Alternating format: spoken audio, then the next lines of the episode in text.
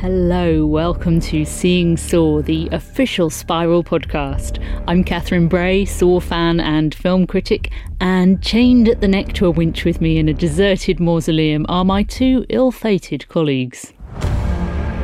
I'm Anna Bogutskaya. I'm a writer, Saw fan, Amanda Young stan, and co founder of the horror collective The Final Girls. I'm Charlie Shackleton. I'm a documentary filmmaker and occasional film critic. And yes, I eat, sleep, and dream the Saw franchise. So, in case you don't know, wherever you've been living under a rock, there is a new Saw film coming very soon. A brand new page in the franchise Spiral from the Book of Saw stars Chris Rock, Samuel L. Jackson, Max Minghella, and Marisol Nichols, and it's out on May 14th or May 17th if you're in the UK. And in preparation for it, we have been rewatching and reanalyzing all the Saw films that came before it. In this episode, it's the turn of the fourth instalment, Saw 4.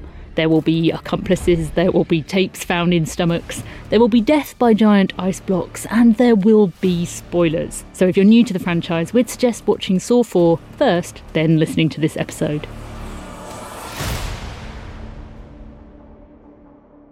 Anna, tell us what's going on in the Sawniverse as we pick back up with Saw 4. So at this point, the year is 2007, and Saw has completely entered into mainstream pop culture. There's references, well, a ton of references in Scary Movie 4. There's references to Saw in The Sopranos and South Park and CSI. And so this is already permeating all of mainstream pop culture. So it's hugely successful at this point, but this is the first installment where we don't get Leigh Whannell writing or co-writing the script. Instead, we get a new team of writers. We've got Patrick Melton and Marcus Dunstan and Thomas Fenton penning the fourth installment of the Saw franchise. Now, before we peel back Jigsaw's scalp and conduct a forensic autopsy on Saw 4, let's go over exactly what goes down in this particular film. So, Charlie, Professor Charlie Shackleton, the recap, please, if you would. Thank you. Yes, holding on to your hats for this one because our new writers really do cram it in to Saw 4. So we open in the morgue with one of my, I think, all time favourite Saw franchise characters introduced here. It's pathologist Dr. Adam Heffner. He's conducting the autopsy on John Kramer, the jigsaw killer, and in his stomach, he finds what else but a tape. He immediately calls in Detective Mark Hoffman, who we met very briefly in the previous film, but will now essentially be leading the Jigsaw investigation in this one. And he gives him the tape. Hoffman plays the tape and it informs him that although Jigsaw may be dead, the games will continue and that indeed Hoffman himself will be tested. Meanwhile, defense attorney Art Blank and another man of uh, profession unknown called Trevor wake up in a kind of mausoleum and they're in this trap where a big chain is going through a central device that will pull them both toward each other. Art Blank has his mouth sewn up, and Trevor has his eyes sewn up. So it's almost this biblical parable about miscommunication very high concept jigsaw trap this. Anyway, the game plays out and Art Blank survives and sort of tears his mouth open very gruesomely. Art Blank, definitely one of my favourite names in a franchise replete with excellent names. A SWAT team, meanwhile, is led by Officer Daniel Rigg, who you'll remember from the previous film, and Detective Mark Hoffman, into this underground environment where they find the body of Detective Allison Kerry, who was killed in the last film by having her ribcage torn out. Also at the scene are FBI special agents Peter Strahm and Lindsay Perez, two new characters, who have been in contact with Allison Kerry as their liaison on the Jigsaw case. And now, obviously, her having died, have showed up to see what's what. They inform Mark Hoffman that they received one last message from Allison before her death, which said, Open the door and you will find me, along with a mysterious key which could be for anything. They speculate about whether there's a new Jigsaw apprentice, because who could have possibly hung Allison's body up in the way that it's been hung? Jigsaw would have been too frail, and Amanda Young wouldn't have had enough body strength. Who could it possibly be? They wonder. So we're looking for a, a strong person of some kind. yeah. Jigsaw's back and he's strong. Meanwhile, Officer Rigg becomes obsessed with locating his missing colleague, Detective Eric Matthews, who you'll remember from the earlier films, last seen crawling out of the uh, bathroom with his foot bludgeoned in and having a scuffle with Amanda Young. Lovely Donnie Wahlberg. And it's starting to affect Officer Rigg's marriage. Late one night, while he's obsessing over this, he's kidnapped by one of Jigsaw's trademark pig-headed assistants. Trademark pig-headed assistants. That's his trademark. What are you talking about? would No, it's for that true. job. It's true. While Detective Hoffman is also in a room with a pig-headed mask, and it certainly seems like he's been kidnapped. Let's assume one might assume he has also been kidnapped. One might certainly assume Hoffman has been kidnapped. Rigg wakes up and is informed by a jigsaw cassette tape that Detective Eric Matthews is still alive and has been essentially living in jigsaw captivity for six months and is being held by a mysterious man, which he sees on a video monitor, alongside Detective Mark Hoffman, who is also being held prisoner. The tape informs Rigg that Detective Eric Matthews has 90 minutes to save himself. Now, this tape that he's playing is one of the more cryptic jigsaw tapes, and I want to be quite specific with what it says because this is going to be important. That Detective Eric Matthews has 90 minutes to save himself, and that Detective Hoffman's quote, fate is linked to Eric's survival, and that Rigg, quote, must let go and truly save them. So make of that what you will. Rigg, from this point on, encounters a series of jigsaw victims in various traps. There's a woman called Brenda, who is a pimp, who uh, has her scalp pulled off by a horrible mechanical chair. There's a man called Ivan Landsness, who is a serial rapist who has his limbs boinged off into the walls. You make it sound sweet. It's a really horrific scene, but they do hmm. boing. There's the parents, Rex and Morgan, parents of young daughter named Jane. And in this scenario, Rex has been abusing the daughter, and the mother, Morgan, has been refusing to turn him into the police. And they're spiked together in a room with a series of big metal rods through them. We'll get into all of these, uh, I'm sure, in more detail later. But basically, in each test, Rigg is encouraged by Jigsaw to, quote, see as I see and save as I save. These are all slogans written on the walls in the crime scenes. And he's essentially urging him to resist the urge, which we're told has been Rigg's impulse in his policing career, to save everyone and try and do everything, and instead to let people save themselves. It's very live, love, love, laugh of Jigsaw, isn't it? And so initially with these tests, Rigg is trying to save the day, but he finds often that when he tries to help, it actually makes the situation worse for these people.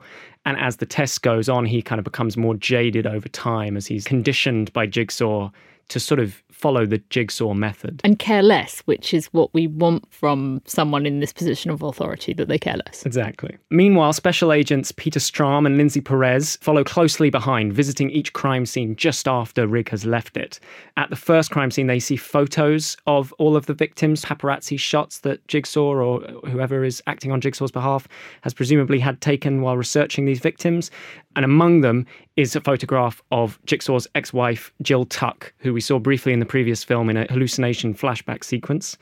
So they then take Jill Tuck into custody and interrogate her, where it's revealed that Jigsaw modus operandi seems to have been based or developed kind of in response to the approach of a drug clinic that Jill Tuck runs, where the ethos is very much to help people and offer a beneficial service for people with addictions. Cherish So- your life. Are you saying that Jigsaw took the work of his wife and took credit for it? These are feminist masterpieces, these films, mm-hmm, as we mm-hmm. well know. At another crime scene, they discover that all of the victims, what they have in common is that they were all clients of old defense attorney Art Blank, who you may remember from the trap at the beginning of the film, who is also revealed to be the man overseeing the hostage taking of Detective Hoffman and Detective Matthews. So, are we to assume Art Blank is an acolyte of Jigsaw? He may have been turned. He may have been turned. Perhaps he's the new acolyte. He's keeping Hoffman and Matthews in this sort of elaborate scales trap where they're on this massive platform. It's so complicated, this one, where Detective Eric Matthews is standing on a big block of ice. There are industrial scale heaters pointed at the ice that will melt the ice, and if it melts away, eventually he'll be hung by the neck. Also, if it melts away, he will no longer be applying the pressure to the ice that is required to keep the platform that both him and Hoffman are positioned on stable, in which case Hoffman will dip down, pushing the water from the ice to his side of the platform. The water will make contact with a series of electrical cables and they will electrocute Mark Hoffman, we assume, and kill him after Matthews has just been killed. Simple as that. Simple as that.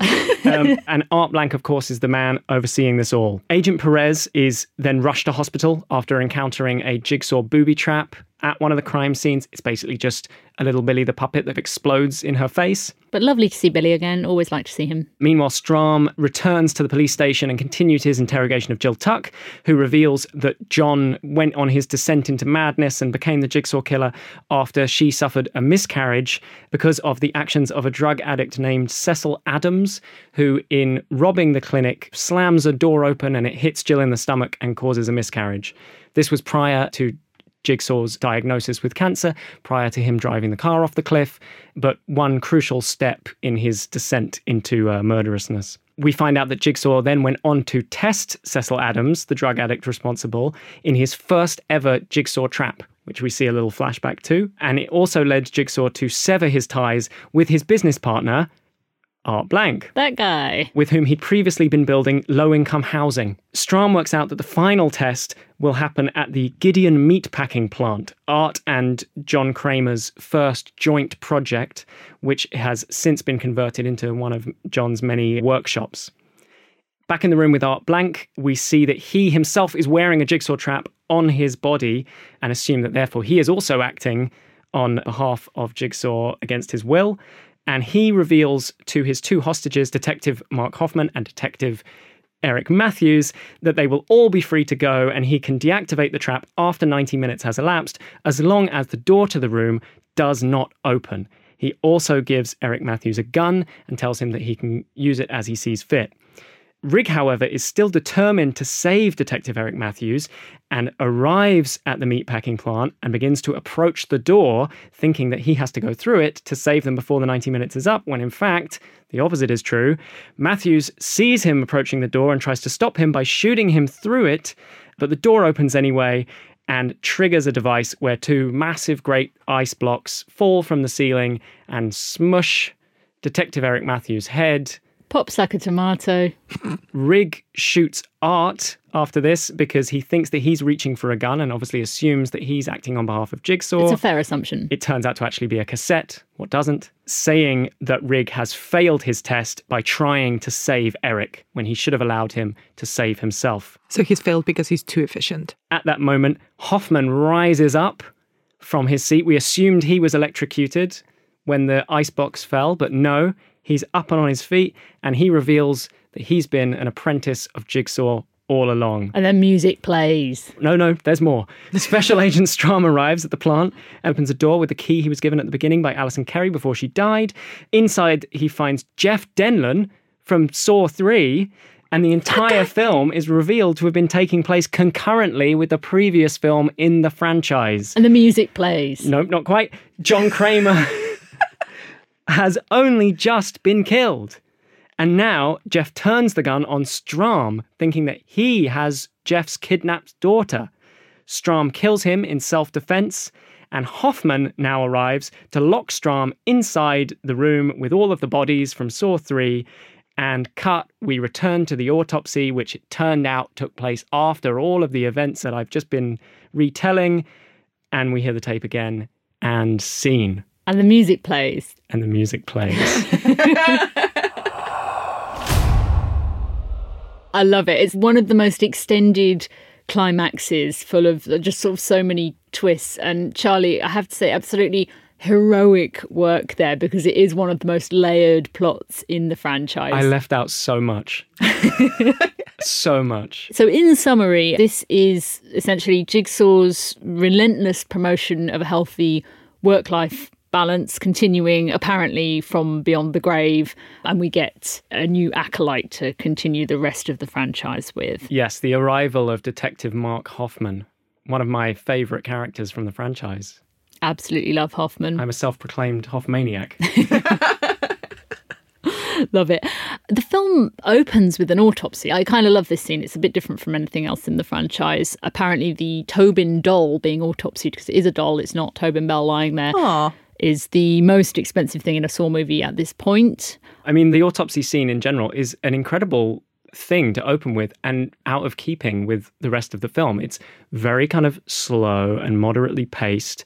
Of course, we get to meet Dr. Adam Heffner, which is a very important moment. But in general, you're just allowed to sit with this really gruesome process and obviously the great reveal of the tape before what then becomes a very kinetic film. And it's quite a mm-hmm. nice way to ground you in the universe before it gets going. I mean, it's kind of an amazing way to kickstart this film as well because the boldness of killing off your main villain, the most iconic character of the entire franchise, at the end of Saw 3, and then to start with this, you know, where are you going to go from here? What do you do? He's definitely dead. They completely eliminate the possibility of Jigsaw having escaped in any way or having faked his own death in some way at the end of three by showing us his body. It's also an opportunity for them to use flashbacks to get us more into Jigsaw's backstory, which I really like. The trap with, is it Cecil or Cecil? I've heard both. The junkie, which I think chronologically in the Saw universe is set up as Jigsaw's first kill. I really like that that trap is a little bit.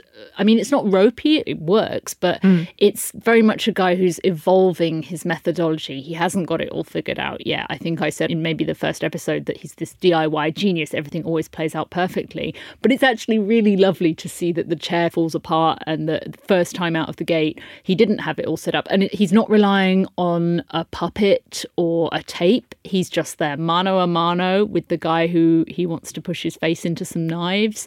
It's kind of a back to basics jigsaw. It's nice. I like it. It's minimalist. Well, talking of his DIY skills, we also get a sense of his celebrity in this film, not only as a killer, but we also see him on the cover of the Journal of Civil Engineering. And is that because he's a civil engineer who's gone on to become a That's famous what I wanted serial to know. killer? because the fact that he couldn't build a functioning chair makes me think maybe I mean, I know that was a flashback. Maybe that was long before he was on the cover. He'd learnt to build a chair by that point. What is it that you think civil engineers do, though? Because they're not chair makers. Well, you can say that again.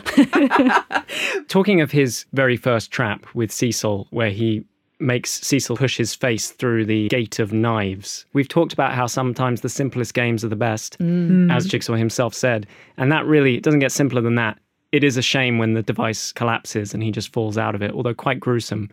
However, I think it might be the only moment in the franchise where Jigsaw is then a physical threat to someone. Because when Cecil gets out, I mean, it's a great scene anyway, because the actor who plays Cecil really gives it his all with his strangled voice going like, oh, come on, man, like, let me out of this thing. And then he sort of pricks Jigsaw's pomposity a little bit when Jigsaw's like giving him his whole spiel and he talks about his soul and he goes, I don't have a soul. but then when he falls out and he's like, I'm going to kill you now, hmm. Jigsaw's like, come at me, bro, I've got this. He's preparing for a fight. And then, of course, he just moves out of the way like a matador. I mean, he barely prepares for a fight. He's like, sure, he's sure, he'd try. he crouches. I think he's ready to wrestle. And then he steps aside, and Cecil goes into the conveniently placed box of razor wire. Lovely. The the generous interpretation of that, I think, is that that was a planned version of the trap that he put uh, Paul Leahy in in the first film, the big wire maze, mm-hmm. because it does really just look like a box of wire. Maybe he just had it lying around. I think you're correct. I think it's a trial version of the more elaborate wire trap from the first film. So Tobin Bell, I mean, we're going to keep coming back to Tobin Bell throughout this podcast, but I think it's worth saying that this is a really lovely installment for him in terms of the emotional notes that he gets to play. We're getting flashbacks to him becoming Jigsaw, but we're also getting emotional flashbacks to his life with Jill and seeing him in his pre-Jigsaw mode a little bit more. We get to meet John Kramer here, not just Jigsaw, and it's a real opportunity for Tobin Bell to shine as an actor. And also, I think, interestingly, probably the film where we get to see an emotional Jigsaw. It's like his Batcave, his little mm. DIY workshop, his trapping of Cecil. And he speaks to his acolytes in a way where it's like, you have to completely divorce yourself from the emotion. It needs to be completely drained from you. It's all about the trap and the process and the philosophy. But here he lets his own anger and his own personal attachment and anger at Cecil to shine through because he he was never intending to let that man go. Come on, let's be real. And I have to say as well, Chef's Kiss, my compliments to the casting director because it's not only Tobin Bell, as we've said, Cecil is amazing, but this entire franchise is just ridiculously well cast from the victims through to the acolytes and the principal cast members. I mean, definite shout out to Second City comedian Marty Adams, who plays the uh, man whose limbs will get pulled off. Ivan Landsness. Yeah, that's the character's name. To me, he's Second City comedian Marty Adams. He does a very good job. That scene really is. I mean, Saw 4 actually used to be my least favorite in the franchise. And somehow through endless rewatches, I think it might have become my favorite. But the thing that always used to put me off really was just that scene with Ivan Landsness, because that is like a living nightmare. The fact that it has that red tint throughout, and obviously what the guy has done to merit being put in the trap is so grim and it's so littered around the room, literally. And then what happens to him is up there with the most gruesome events in the entire franchise. But that's why it's good. But I think the changing position of Saw 4 in your ranking of the Saw movies, I think is really interesting because Saw 4 is very much, for me, a film for the fans. I think Saw 2 or Saw 3, you could start there, and obviously it wouldn't make as much sense as starting at the beginning. But Saw 4, I think is one that you really, you know, you'd be all at sea. And it works very well in a double with three because of obviously the time frame stuff that we've talked about. But when Jeff shows up in the corridor, if you haven't seen three, I mean, you're going to be lost. You can really feel the change of writers between three and four because it goes from being, I mean, three, although they knew that there were more films coming, feels almost like a wrapping of a bow up on films one through three. You have all these callbacks, you're revisiting in flashback events from the previous films, very much tying up narrative arcs. Four really feels like the beginning of something. There's so many new characters. There's so much embedded in the plot here that doesn't even really get delivered until later films.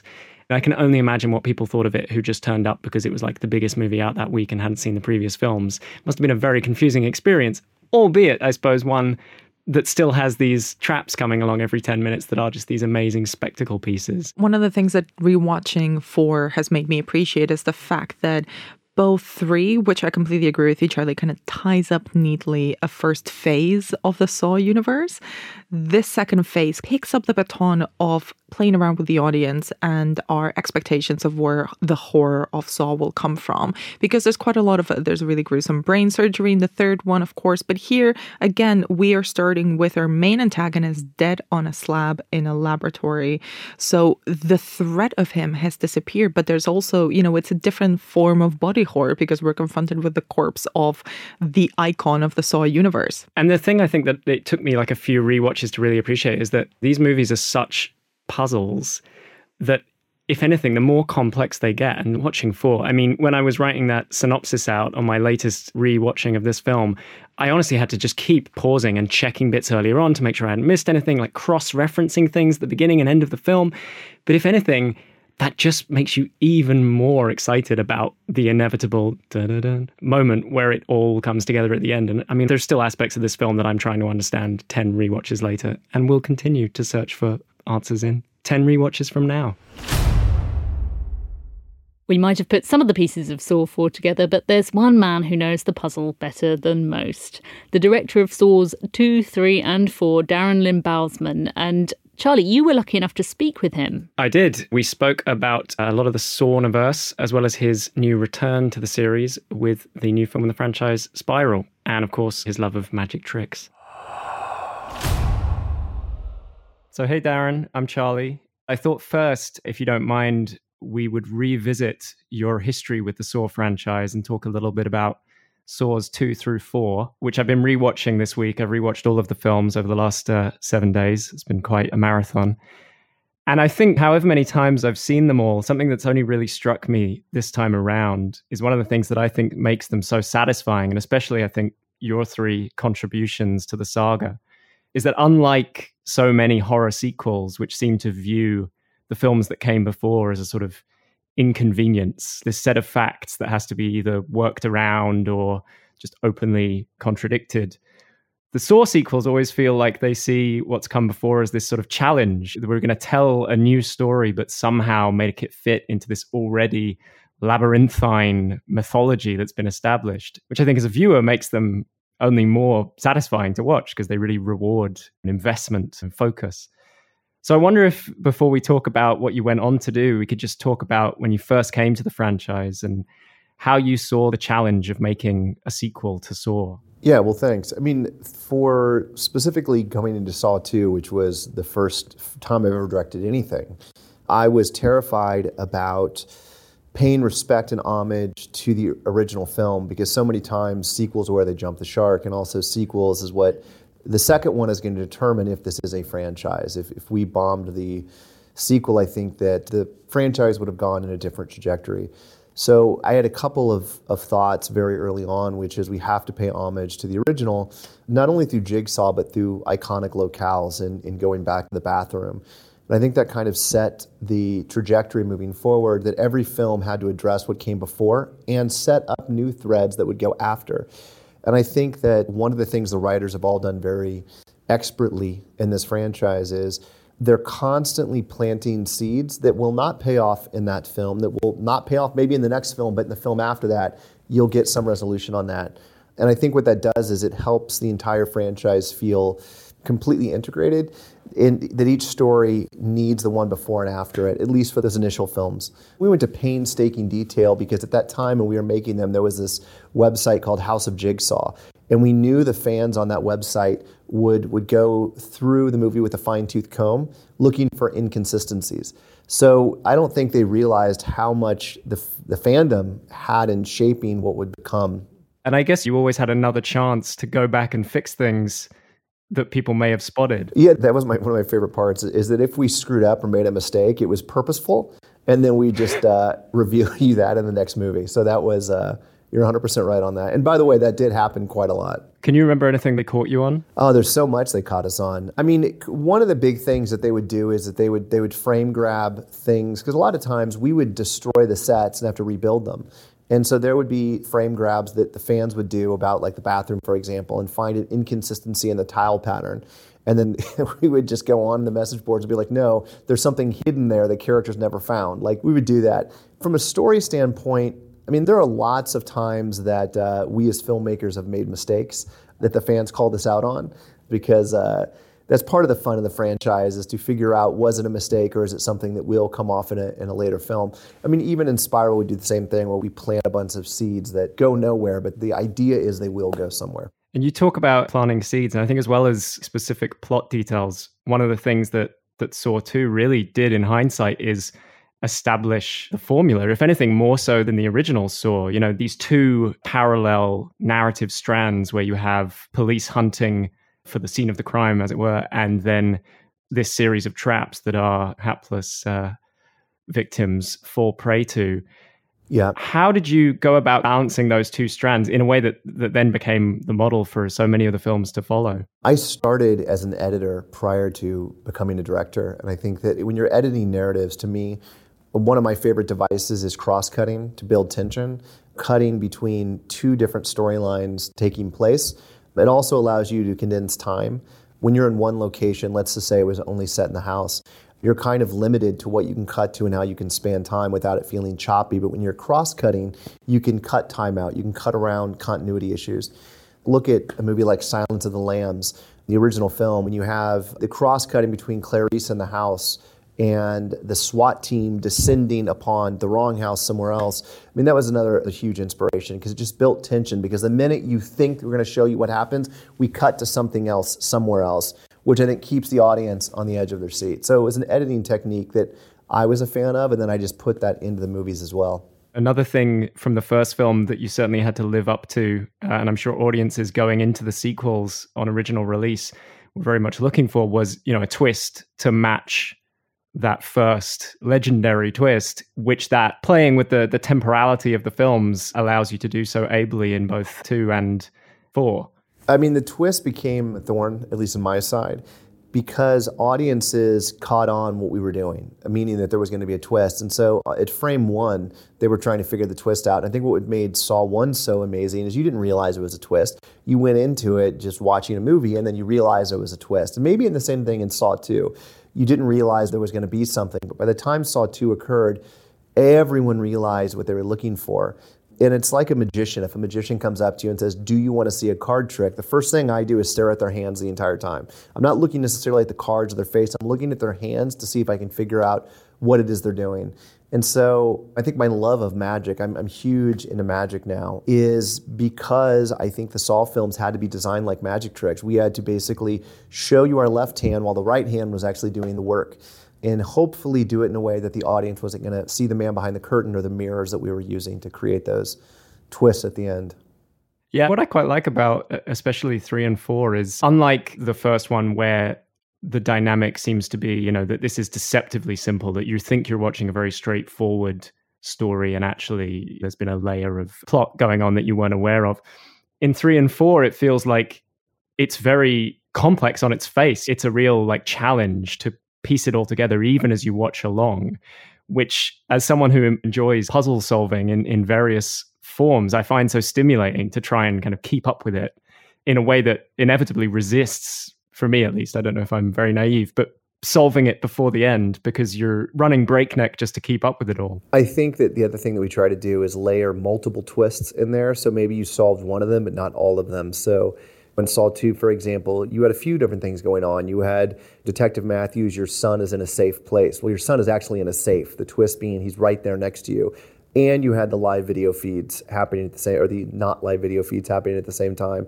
So maybe if you got part of something you didn't get the whole thing. And then we tried to continue that on and build the twists as we were making the movies. We'd find new things we could do to kind of put in there to feather in there to say you know what? They might get this but what if we did this as well? So a secondary twist and a third twist as well. And then obviously on a smaller scale within this massive puzzle that is the franchise and then the puzzle of each film's plotting, you have the kind of set piece puzzles of these traps. I'm interested to hear you talk about which traps work best for you, which are most memorable, because for me, the ones that are always the most effective are those where you really get time to understand the mechanism and therefore put yourself in the place of it and imagine how you would respond to whatever choice is being presented for you. And I think, unlike say, the first film, where most of the traps are fairly fleetingly glimpsed through these flashbacks, your films seem to linger on the how much more and, and really allow you to kind of put yourself in the position.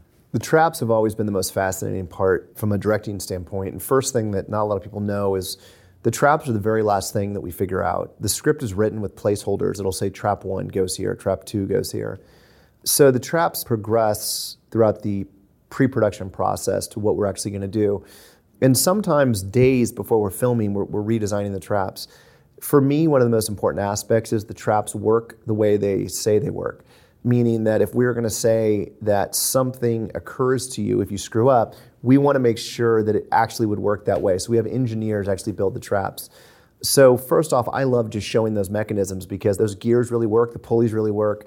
From as simple as you know, the ice block scene that ends up killing Detective Matthews, to the twisty Tim scene that twists the guy's arms around and breaks them all. Those actually do what we say they do. Uh, I love that. I've also been a huge fan of the anticipation. It's not the moment of death. It is the lead up to the moments of death. It's the gears turning, it's the lights blinking, it's the counter counting down. It's that you know something terrible is going to happen. So I think that to me, you need to spend time on those elements to I think really put the audience in that mindset as well as to me it's the traps aren't scary it's are the people going to do what needs to happen to get themselves out of the traps that's scary so the more time you can linger on the person making those moral dilemmas and those physical things like am i am i going to rip this part of my body off to get out i think that to me is where the fear comes in not the actual moment the trap goes off yeah for me it's definitely that what would you do thought process and it's funny because obviously so much of it is horrific but on some level, it's also the same kind of what would you do? There's something very basic and mechanical about so much of it that tickles some part of the brain. I think for me, even though I love the complexity of the engineering of the traps, I think the simpler the trap, the better it is. I think to me, one of the most effective traps in the Saw universe may be the needle trap because it is so simplistic and basic and primal that you understand it by looking at it. You can glance at it and you understand what it is. But I think the more simple they are and the more basic you can look at them and you, you understand the danger, I think the better they are. Yeah, see, I have to, I'm very intrigued to talk more with you about the subsequent films, but I have to quickly pick a bone with you, which is the, the needle trap, absolutely one of my favorites. Always frustrated me that she just gets thrown in there because I want to see someone try and climb down in a way that they don't get pricked by all the needles. I picture myself like, would you put your foot there? Would you try and like press against the sides of the pit to keep yourself above it? And we don't get to see the process. Well, do you know, eh, there's there's always multiple movies out of any single movie, and it's the movie that's in your head when you first read the script. Then there's the movie that you shoot based on time restrictions you actually have to film the movie, and then there's the movie that it becomes in the edit process none of the movies that you end up seeing are necessarily the movies that either were shot or in our heads. Each trap is so much bigger and more complex, and they get whittled down. And so, for example, in the needle trap scene, that day is a day that I remember very well and I've talked about in the past. This is one of our first ideas. Let's let's put a pit of needles. And we had a few hundred needles that didn't even cover a side of the bottom. So then we're like, we need more needles. So we got a couple thousand needles. And those thousand needles barely was able to put a floor on the bottom. So now we're ready to shoot this scene. We're shooting Saw 2 in like, I don't know, five days. So now we're having to get more needles. So we finally get the pit to a point that I'm like, okay, we can throw someone in there. And one real syringe fell in the pit because we were taking real syringes, we were taking the tips off and putting fiber optics in there. So now we have a real package of needles. I think they came in three in the pit. We couldn't start filming until every single one. It was literally finding a needle in a needle stack. We could not film until those were taken out. And add complex to that, Shawnee Smith was pregnant that no one knew about except me during this scene. And I was like, we can't throw her in there with real needles in there. So that scene that may have been some huge storyboarded 10 day shoot was whittled down to you have 45 minutes to shoot it, go. okay, well, that is a good explanation. And now I guess you know how Jigsaw feels. It's complicated to set these traps up. Yeah, right. so you obviously then uh, departed from the franchise after Saw 4. And I wonder how you felt at that moment, knowing presumably that there were going to be more and soon about letting your baby into someone else's hands after three films, how much you knew about what they had planned for the subsequent films and how you felt about them when you went and saw them as a punter. You know, looking back, you know, that whole thing about hindsight is always 2020. I, I in retrospect, I was glad to get out. I did three movies back to back to back with no break. They didn't need me anymore. The prop guys, the camera guys, the cinematographer, the editor, they were the same for all my movies.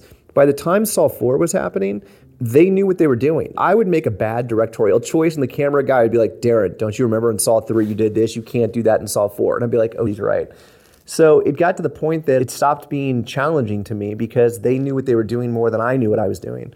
So I had to get away and do something that was dangerous and re gave me that, that shot of adrenaline when you step foot on set and I couldn't think of anything more outlandish and outside of the box than making a rock opera with Paris Hilton. I mean, that was about as weird and out there as you can go. And so that excited me. But I will tell you that when the next few Saw films came out, I got jealous. And then when the next Saw films came out, I got angry. Just because the jealousy, because I was like, I could be doing that, I should be there. So I get a lot fatter and a lot, lose a lot more hair. And now I'm like angry and I'm like, I need to go back. I have to do this, this, this, and this. I mean, listen, I think that they did some interesting things in the subsequent films, absolutely. But for me, the favorite of my early films that I did was Saw 3. And why I loved Saw 3 was you got to know this relationship between John Kramer and Amanda. And it made it more than a horror film, more than a torture porn film, more than any of that. There was real characters that you cared about and you understood why they were doing what they were doing. And I kind of miss that. I miss those moments in it. You have an amazing outstanding actor in Tobin Bell, and I just wished to see scenes that weren't being shown. But yeah, there was definite jealousy because it's a family. Like I said, the crew all stayed the same. And so it's like you, you get so close with people on set, and then you leave that set, it's like leaving the family. So it was a nostalgic feeling every time I saw a trailer, and there was also sadness every time I saw one. So we talked earlier about monitoring the fan reactions to all of these films. What was your reaction when you first heard that Chris Rock was a fan, and indeed such a fan that he wanted to uh, resurrect the franchise? I mean, it's such a weird, surreal. I mean, to even say those names in the same sentence with the Saw film, like Chris Rock and Saw, it's crazy. I didn't believe it at first. So I was in New York at the time that Spiral came to me, about to actually direct a Broadway show, which is like a lifelong passion of mine. I love theater, I love Broadway. And I got a phone call from Mark Burg, who is the head of Twisted Pictures with his partner, Oren Koules. And they said, Hey, where are you right now? And I said, I'm in New York. And they said, We need you in Los Angeles. And I said, I, I'm moving to New York. I can't be there. And they say, We're sending you a script. And I said, Okay. And they're like, And you're flying in to meet Chris Rock. But they didn't tell me it was a Saw movie. And I said, What is it? And they go, Just read the script and get back to Los Angeles. And the script was called Organ Donor. And it did not have the Saw name on it, there was no Saw on it. So about 15 pages in, the realization hits, oh my God, this is a Saw movie. So I remember finishing it and I called Mark Burg and I was like, there's no way that Chris Rock is doing it. And he's like, oh, yes, he is. And he goes, and we're meeting him for lunch tomorrow.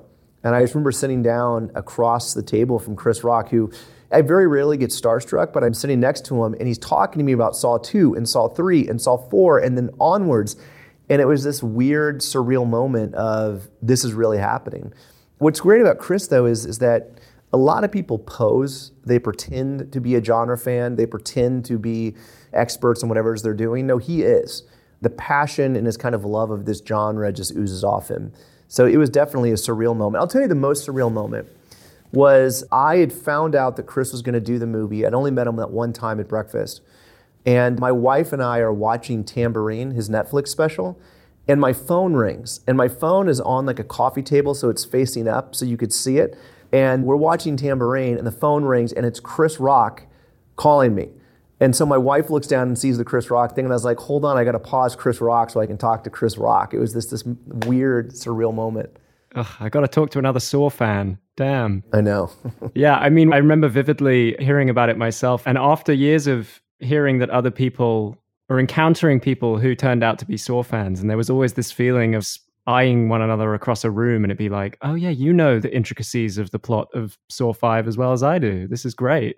And of course, naturally, it follows that some of those people are going to be world famous A list movie stars, but it's still surprising when it happens. How was it for you to obviously, you know, it had been 10 years or more since you last had any involvement with the franchise and and I imagine the demands of making a Saw film back when there was one coming out every year and they were following on directly from each other in terms of plot and characters were very different from the demands of this, a new Saw film for the first time in nearly half a decade and, and one with an entirely new set of characters. What were the differences in approaching this versus approaching your previous Saw films? Honestly, it felt like doing Saw 2 all over again in the way that there was a when I did Saw 2, I was 25 years old, I believe. There was a constant fear of being replaced or fired. I think it's called the imposter syndrome. Like, when are they going to walk in and realize I shouldn't be here? Showing up to Spiral every day was the same exact feeling because it's the first time that I've worked with A-list actors like this, where the stakes were so high. There was a constant nervousness. I talked about when I left Saw 4, I felt that there wasn't that shot of adrenaline anymore uh, there was too much adrenaline on Spiral because I would literally walk in. I remember the first day that I walked in to see Samuel L. Jackson. I literally froze, and it was the first time that I found myself nervous and scared and shy because I was like, here's a guy that I've grown up watching on TV in some of the most badass roles ever. And he's first line he's about to utter in my movie is mother. And I was just like, how is this happening? So, yeah, there was a sense of nervousness and also a sense of responsibility, which I've never felt before, because I was a part of the three early Saw films that, that all opened number one, that all did and performed well. And then here I am back again to try to redo that. There was much more, I think, pressure than there ever has been on a movie I've done before to kind of go back to that and bring that back to the franchise. What do you think are the differences in terms of the horror landscape that it fits into now? Obviously, the Saw films had a huge part in shaping the horror landscape of the 2000s and had countless imitators. Now, obviously, sometime later, it's a, a totally different world. How much do you see Spiral in particular as being kind of reinvented for a new era? I don't know if Spiral will do that. I think you're at a really interesting time right now with people like Ari Aster making things like Hereditary and Midsommar and all of these films, which is a completely different style of horror film. One of my favorite movies recently is that Robert Eggers film, The Witch, or even Lighthouse, which I thought was just fantastic. But a Saw movie would not work in that style.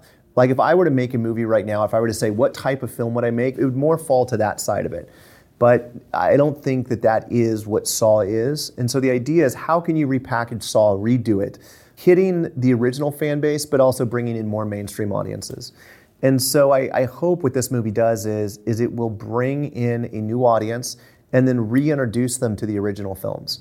I think it's the perfect gateway into the Saw universe because you know so many people I meet say I could never watch one of those. They're, I could never watch one of those. Too horror, too bloody.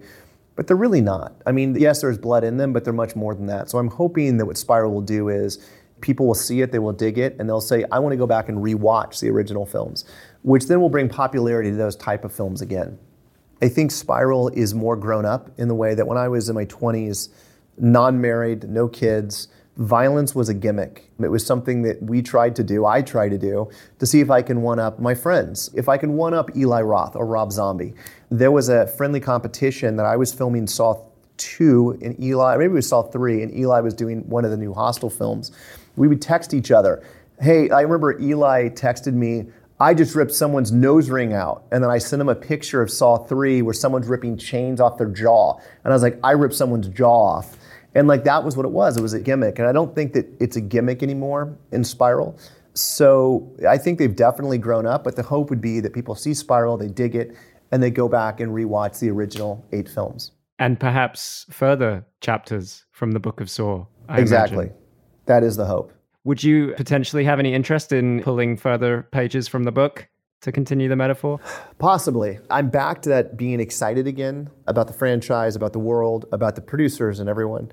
But, you know, don't count the chickens before they hatch. Let's just get Spiral out there and have people like it, and then we can talk about making another one. I can't let you go before I ask you about perhaps the single most spectacular thing about your original three Saw films the in camera scene transitions and the sets presumably being built practically on top of one another to facilitate them.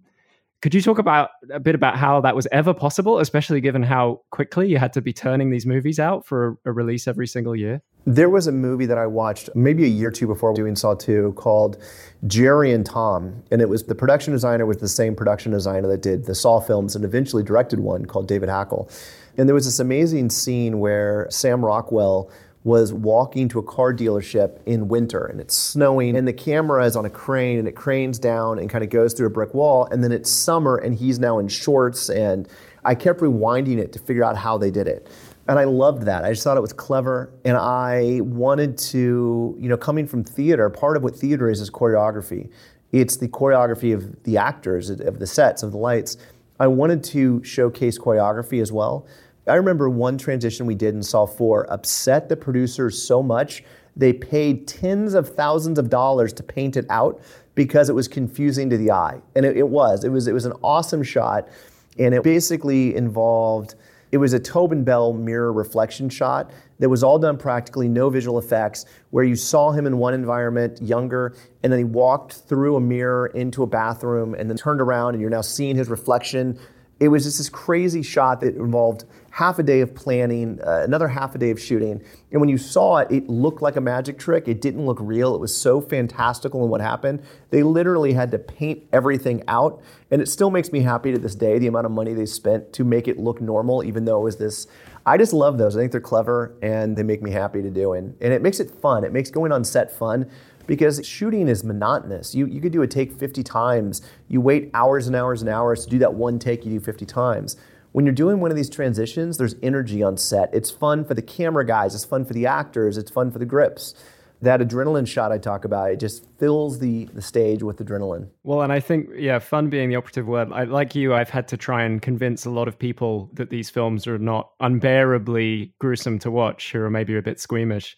And my counter argument is always, they're really fun. It's like being thrown into this big puzzle that you get to solve for an hour and a half. And then, you know, there's seven, eight, nine more films to watch after that. Exactly. And they tend to eventually come around to my way of thinking after I strap them down and show them five or six Saw films. Thank you so much, Darren. I really appreciate it. And it's been great to chat. Thank you so much. I appreciate it. Thanks so much, Darren Lynn Bousman, for speaking with Charlie there. Now, as you'll know if you've been following the pod, it just wouldn't be an episode of Seeing Saw without our regular feature, Jigsaw's Trap Race, pitting the traps of the franchise against one another in a vicious and hotly contested fight to the death. In round one, the bathroom trap from the first film won the day before going on to lose to the Razorbox hand trap from the second film. Last episode, the Razorbox faced off against the Pig Vat, and the Pig Vat won the day, drowning its competitor in guts and live maggots. But before we can figure out the ultimate winner of this episode, we will, of course, need to determine the best of the traps from Saw 4. Quick recap you've got the mausoleum trap with the two guys, one with his eyes sewn shut, the other with his mouth sewn shut, a winch in the middle, and it's reeling them in. We've got the bed trap that we just talked about with Marty Adams. This is a sexual offender's limbs all pulling off in one go. You've got the chair trap with the hair another sort of winch device, winching a lady's scalp off of her head.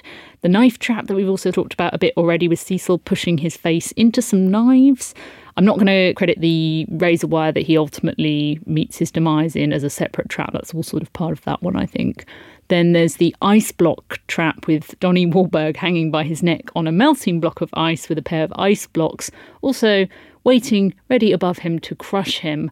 And you've got the spike trap with the couple spiked together. The same spikes go through them both, and the only way out is for the woman to remove the spikes while knowing that it will kill her abusive husband. So, does anybody have a favourite from that little lot from the Saw 4 traps? I'd like to make a case for the scalp one. What are we calling it? The chair trap, the hair trap, The chair, chair, hair trap, trap. chair hair trap. Because having seen this film multiple times, I think only on this latest rewatch did I really understand quite how much there is going on in that trap.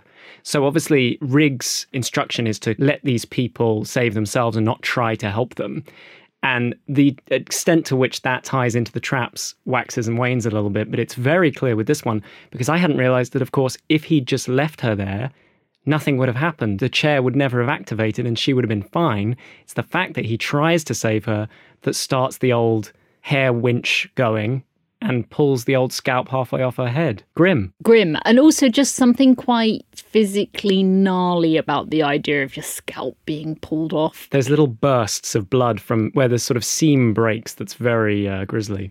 There's something about certain kind of like fingernails, teeth, a scalp thing, and I wonder whether it's because most of us, if we're lucky, the sort of idea of like all of our arms and legs being pulled off at once or our rib cages being open. Like that's not really within our realm of experience but i think most people have had the experience of cracking a tooth or having a nail ripped off to the quick and there's blood at the edge of your nail so we can sort of relate to those traps just a little bit more as audience members. That's my theory behind why those ones are so hard to watch. One more thing I'll say for it as well. It's, I think, perhaps the trap where Jigsaw's ideology is most subtly instilled in the trap because there's a second trap within the trap where when Rigg does manage to free her, she is told that you now have to kill Rigg with a knife that's hidden in the room. Otherwise, Rigg will turn her in for being a pimp. And so Jigsaw's saying to Rigg, Oh, you want to help these people? They'd just as soon kill you. Yeah, and I think it's another great example of Jigsaw being able to sort of really predict human behaviour quite well because I don't think everyone would commit a murder to avoid being prosecuted for what is it, solicitation or running a brothel. Yeah, I also do think that actually to go against this pig, Jigsaw is assuming a lot about this character here because he is assuming that Riggs will turn her in and will try to prosecute her, which is a bold assumption. It's not very Jigsaw. Well, he knows Rigg is honourable. I think he has some fairly disdainful, dismissive attitudes about people he considers beneath him, Jigsaw. And he's just proven right time and time again. Anna, do you have a favourite Saw 4 trap? So I was gonna go with the bedroom trap because it is very well deserved. It's very gnarly. However, I think I have to go with the mausoleum one because on my most recent read watches, I think it's both very simple. It is escapable because Art Blank does escape, but also really at the heart of it, what it's trying to do is promote teamwork. That's nice. They fail, but it does try. The thing I like about the mausoleum trap is I think it's the first time that we have, and I'm sure you'll correct me if I'm wrong, an oppositional trap where you've got to fight the other person who's also in a trap. And those do feel particularly harsh. One objection to it it's over before it begins. Because the only moment you can actually do anything to affect the outcome is before the winch starts turning. You just got to pull the chain through as far as you can before it starts turning. Once it starts turning, it's fixed. So it's foregone conclusion by that point. I mean, not because then they scrap about and one of them kills the other, but in theory, Yeah, Yeah, who's going to win? The blind guy or the guy with his mouth sewn shut? That's the dramatic tension. In I that suppose the, the winch is a distraction. To be fair, Okay, so do we have any sort of group consensus on what might be the winner of those four that's going to go up against the pig vat? I mean, I just think the scalping seat as a sort of emblem of Jigsaw's reactionary politics and devilish devices. Also, problematic approaches to morality and efficiency. I'm actually. I'm convinced by Charlie's defense of the scalping seat or the chair hair trap. So I'm going to move over to his camp. It made it to the poster as well. Always a good sign. That is very true.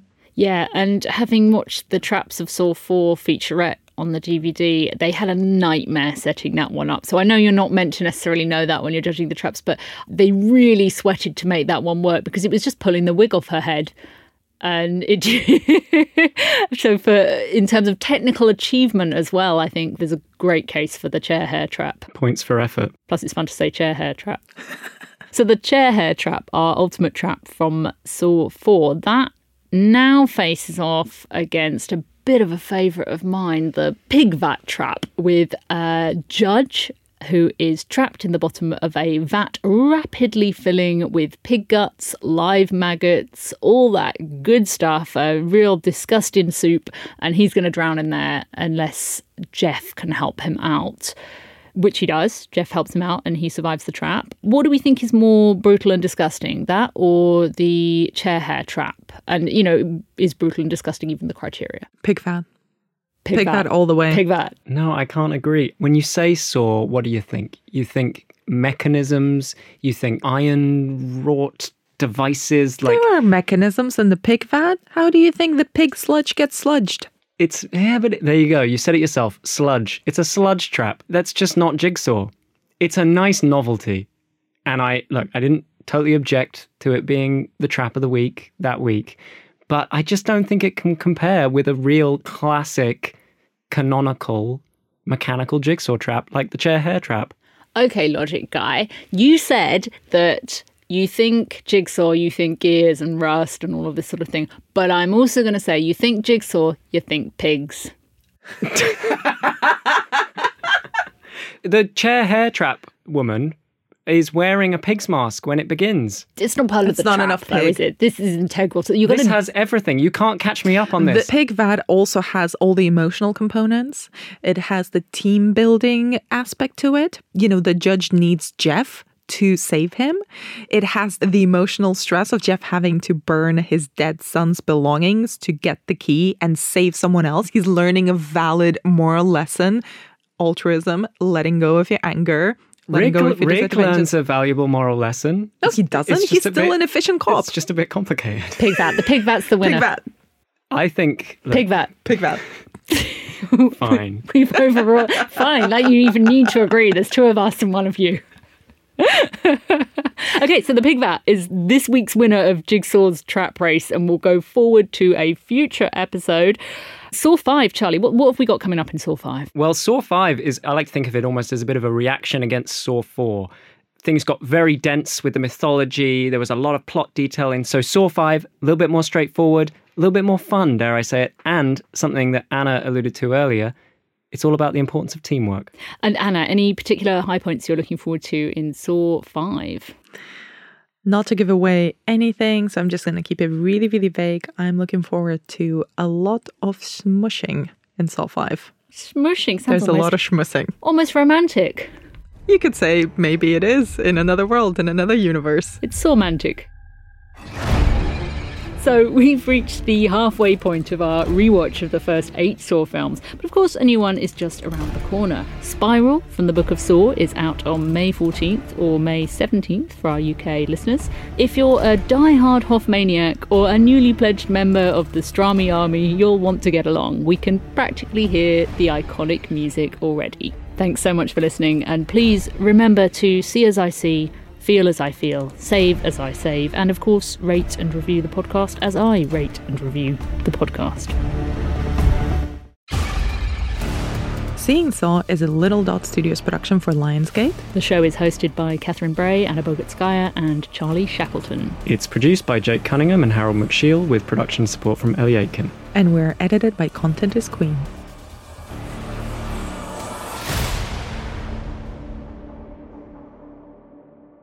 Don't look now, Anna. Are we stuck in Catherine's trivia trap? You are stuck in my trivia trap. My top piece of trivia for Saw 4 Donnie Wahlberg, who was nominated for Choice Scream at the 2016 Choice Awards for his work in the Saw films, that's not the trivia. The trivia is that between 2005, Saw 2, and 2009, Donnie played five separate roles as detectives, plus two repeat performances as Detective Eric Matthews in his second and third Saw outings, for a grand total of eight on screen turns as a detective in just five years. I've worked out that is a detective every 7.5 months. That is a suitably complicated trivia trap for Saw 4. I feel like I'm watching the film again already.